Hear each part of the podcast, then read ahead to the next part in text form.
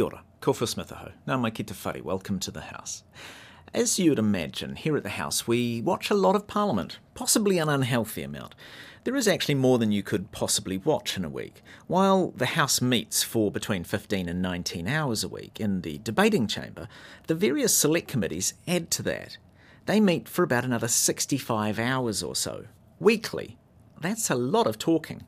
Anyway, amongst all the discussion, debate and vitriol, weird things happen. Even entertaining things, although the humour is usually accidental. The only person who should be worried about a fiscal crevasse, to use the member's words, is the member who cannot pay for the promises that she is making. Why is it after 6 years of spraying New Zealanders' money around with wild abandon that he has, at the midnight hour, worked out? For example, this week the National Party were criticised for having some hopeful budget numbers in policy announcements, and their response was something of a tit-for-tat to claim that the government itself had had a drop in revenue recently. You already heard Finance Minister Grant Robertson and Nationals Deputy Leader Nicola Willis going at it in question time on Thursday. Well, let's rejoin them and wait for it all to fall apart. That's not our responsibility. She now has to be the one who finds some way of repairing the fiscal hole in Nationals' plans. How big is his hole? And do... That is not in the public interest, I can assure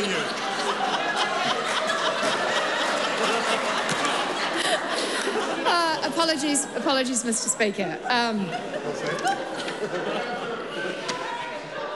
How big is the New Zealand government's financial hole? And as I said, sometimes MPs are genuinely funny. More often, though, MPs say things that make you wonder or just shout at the television. Here, though, we get all condescending and think of those things as teachable moments. And the closer we get to the election, the more of them there seem to be. Actually, Nicola Willis seemed to feature this week, a week that didn't go as she might have hoped in various ways. For example, she had a member's bill up on Wednesday morning, finally chosen from the lottery.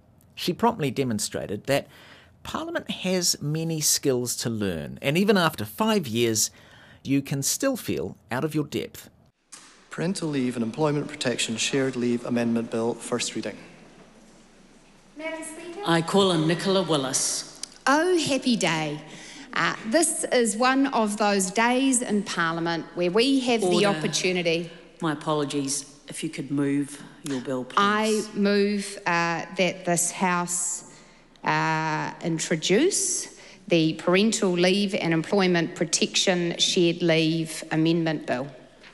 If the member could just read it. Yes, I'm going to be very precise about this. Thank you. I move... Thank you, Madam Speaker. I move that the Parental Leave and Employment Protection Shared Leave Amendment Bill be now read a first time. Nicola Willis was luckily rescued by her party whip, dashing forward with the correct form of words. Leading off a bill for debate is not something that backbench MPs get to do very often, and even ministers screw it up sometimes. Parliament's really particular about language. It's almost like the MPs are attempting to perform magic tricks. Now, Michael Woodhouse, the shadow leader of the House, told us recently that the impending election does not make his party more likely to oppose bills, just more strident about it. I suspect he was being generous. From the outside, it certainly looks like Parliament gets more fractious and contrary as its end nears. But it's not only the opposition doing it. For example, that member's bill from Nicola Willis was voted down at its first reading.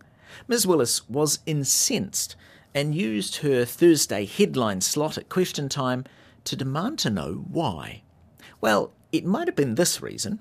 If she is aware that National did not support paid parental leave when it was introduced back in 2002, I would ask that parent if they were aware that that Bill English had used his financial veto to vote down Phil Maroney's bill back in 2015-16 to extend paid parental leave, I would show this House's track record with regards to who supports parents and who has always pushed for paid parental leave.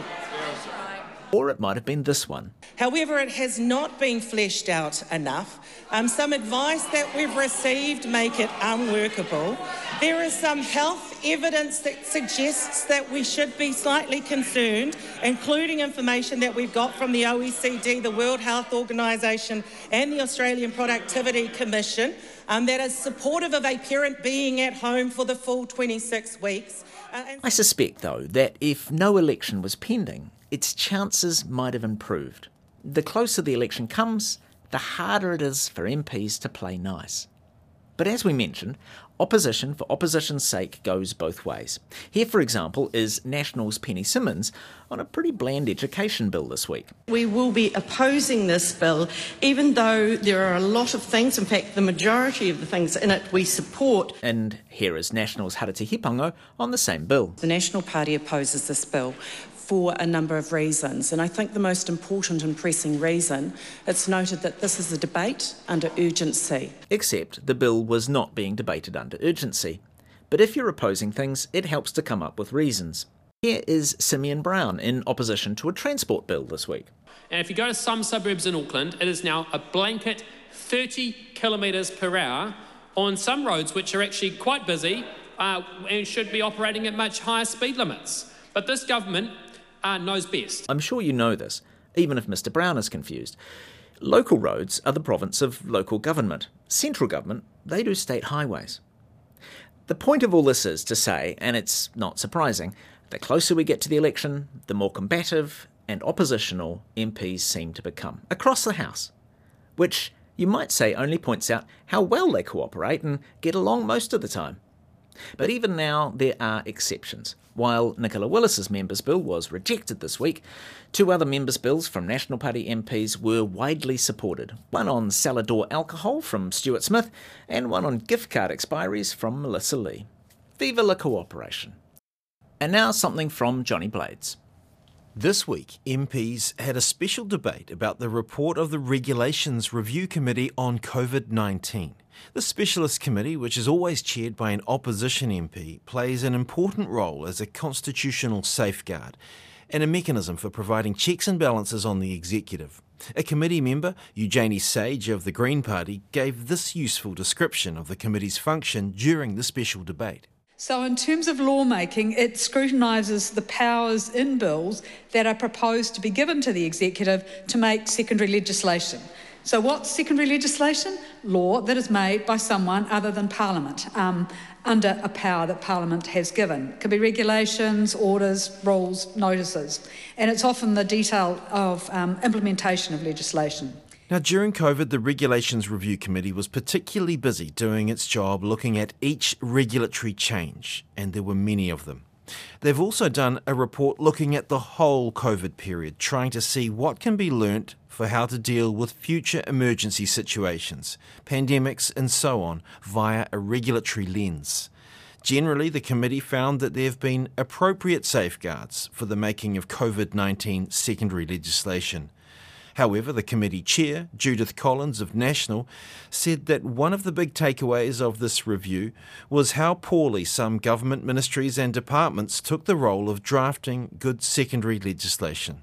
Now, I understand, and I think we can all acknowledge, that in many cases the Ministry of Health, the main agency in this, was under an extreme amount of stress, that they were dealing with a situation that they had not seen before, certainly not in the lifetimes of the Director General or others, and that they were rushing.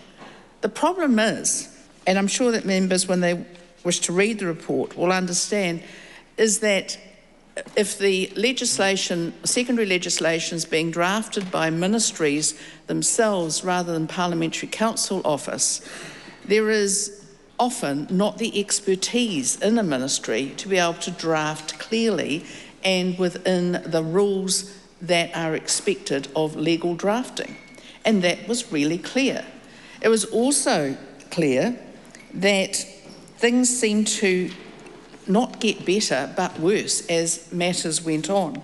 Collins also said the COVID Response Vaccination Legislation Act was rushed through and not given enough scrutiny. For instance, she said legislation and the regulations coming from it referred to numerous terms that are generally unknown in law. Terms like guidance. Well, that's not a legal term. Terms like traffic lights. Well, traffic lights in our law is traffic lights. It was legislation that might have been drafted by the communications team. It was simply not up to scratch, and nor were the regulations from it. It would have been better, and that's really clear from the review and the inquiry, and I have to say too, point out, we take a very non-political approach in this. We work across parties. It would have been much better if people who knew how to draft legislation were drafting it. It would have been better if it was less focused on communications rather than actually on the law.